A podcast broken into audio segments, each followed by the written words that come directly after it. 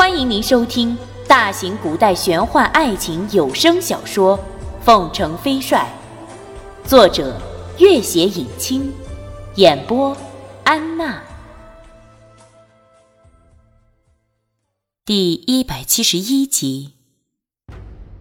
前面是一两条分叉的小径，一条通向一座山脉，一条通向一片无名的草原。真木铁尔慌不择路的正要奔上那条山间小道，忽见对面的道路上马蹄声声，百十骑快马赶来，正是赤金族的四大将领之一。见形势危急，舍了大军，挑选了最精悍的一百名骑兵，组成敢死队前来救援真木铁尔。大汗，您先走。真木铁尔大喜，调转了马头，立刻往另一条小道奔去。远远赶来的军玉张弓欲射，可是已经隔了太远的距离。这时，那一百名敢死队精骑已经拦住了军玉率领的几百精兵，双方混战起来。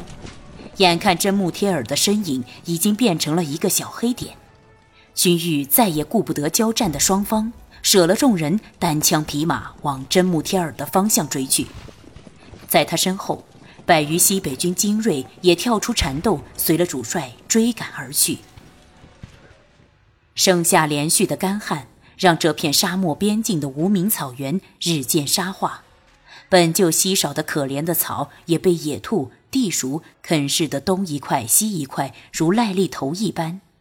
可是过了这片严重沙化的贫瘠之地，前方百余里就是水草丰茂的大草原，在那里。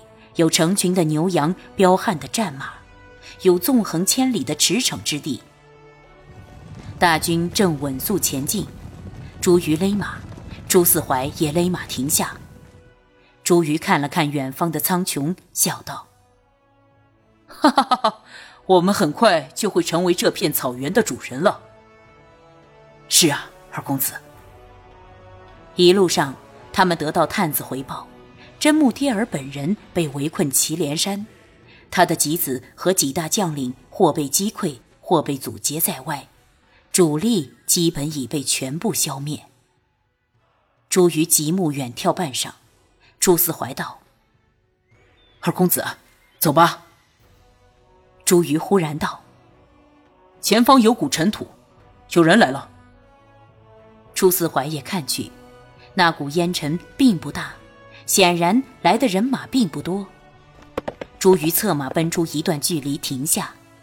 远远的已经出现一行黑点，正是真木天儿和他的几百精兵。这时，朱思怀也发现了，立刻道：“二公子，看来真木天儿已经大败逃亡了。”朱瑜笑了起来：“ 哈哈哈哈！朱四叔，如此良机。”我们怎能放过这个心腹大患？朱四怀明白，真木贴尔若得保存，那是对朱瑜的霸业最大的威胁。若叫他逃脱，简直如在门外徘徊的一只猛虎，随时会卷土重来，使得你尸骨无存。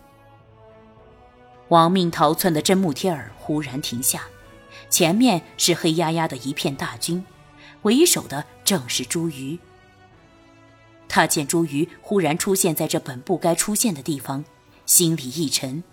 他一代枭雄，反应极快，而且早已得报朱瑜并未救援二王子，导致二王子战死沙场，全军溃败。此刻他怎敢有一丝冒险的念头？立刻勒转马头，率了几百名精兵往后面奔去。越过这片贫瘠的草原，就是茫茫的大沙漠。追！朱瑜一声令下，已经率了一队人马快速追去。追出一段距离，遥遥的看见一匹大黑马，单枪匹马的从侧面冲进草原，往真木贴尔方向追去。他策马狂奔一阵，距离近了，马上之人一身蓝袍，正是君玉的身影。紧接着，一支西北精兵也从同样的方向过来。同样的往君玉的方向追去，朱四怀停了下来。二公子，我看我们不用追了。那支西北军一定会彻底消灭真木贴尔的。趁此良机，将真木贴尔和凤城飞帅一举铲除，岂不是一劳永逸？现在真木贴尔和君玉都是孤军深入，正是铲除北方最强二人的绝好时机。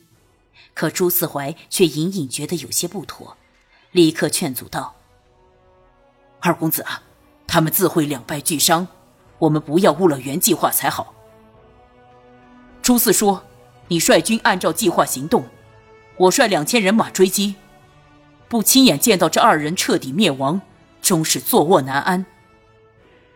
如果铲除了这二人，也就是铲除了前进路上最大的两块绊脚石。”朱四怀一番衡量，虽然依旧迟疑，可是见朱瑜态度坚决，无法再劝，只得领命。这时已近黄昏，朱瑜望着远方的天空，冷冷一笑：“哼，天下人皆视我为仇，今天我就让这北方最强的二人同赴黄泉，和天下人为敌。”真木贴尔和最信赖的几十名侍卫的坐骑全部是精选的大宛良驹，又抢得先机先逃一阵，所以尽管君玉的坐骑是拓桑为他千挑万选的千里良驹，一时之间也缩短不了距离。可是真木贴尔其余的几百精骑以及君玉率领的绝大多数西北军，就远远被抛在后面，互相厮杀起来。朱瑜率领的两千人马赶来时，这几百人马已经死伤的七七八八了。剩下的百余人马发现大军追到身后时，已经来不及逃离。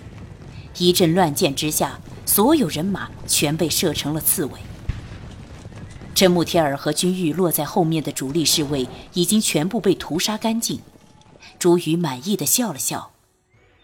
如今追到沙漠里去的大可汗和凤城飞帅。都变成光杆司令了，距离彻底消除两块绊脚石的时刻又更近了一步。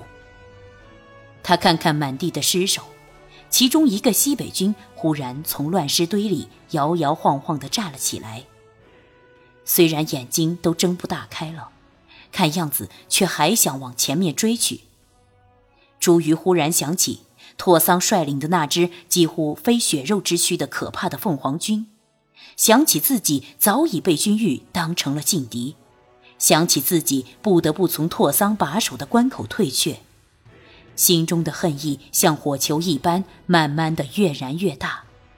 他亲自拉了弓，一箭射向那个眼睛都睁不开的重伤士兵的咽喉，大笑道：“哈哈哈哈！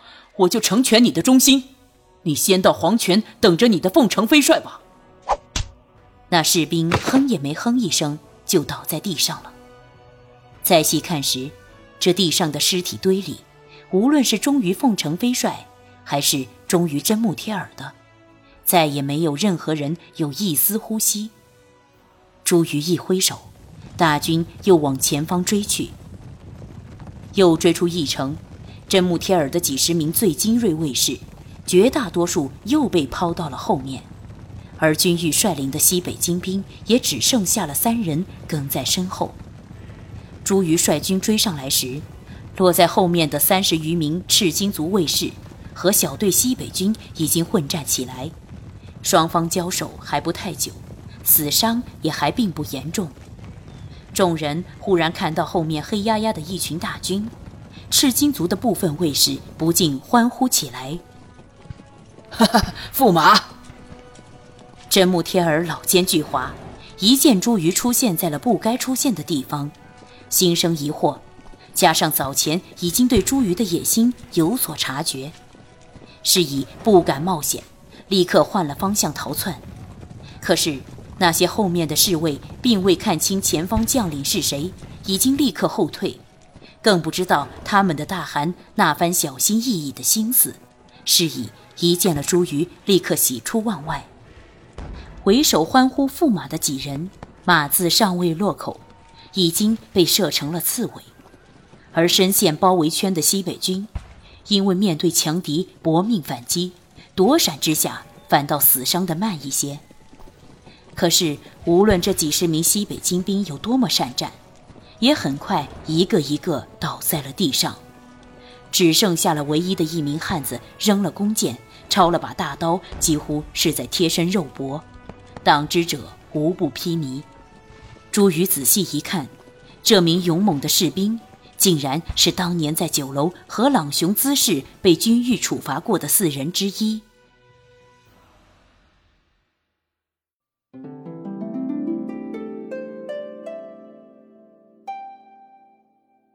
本集播讲完毕，感谢您的关注与收听。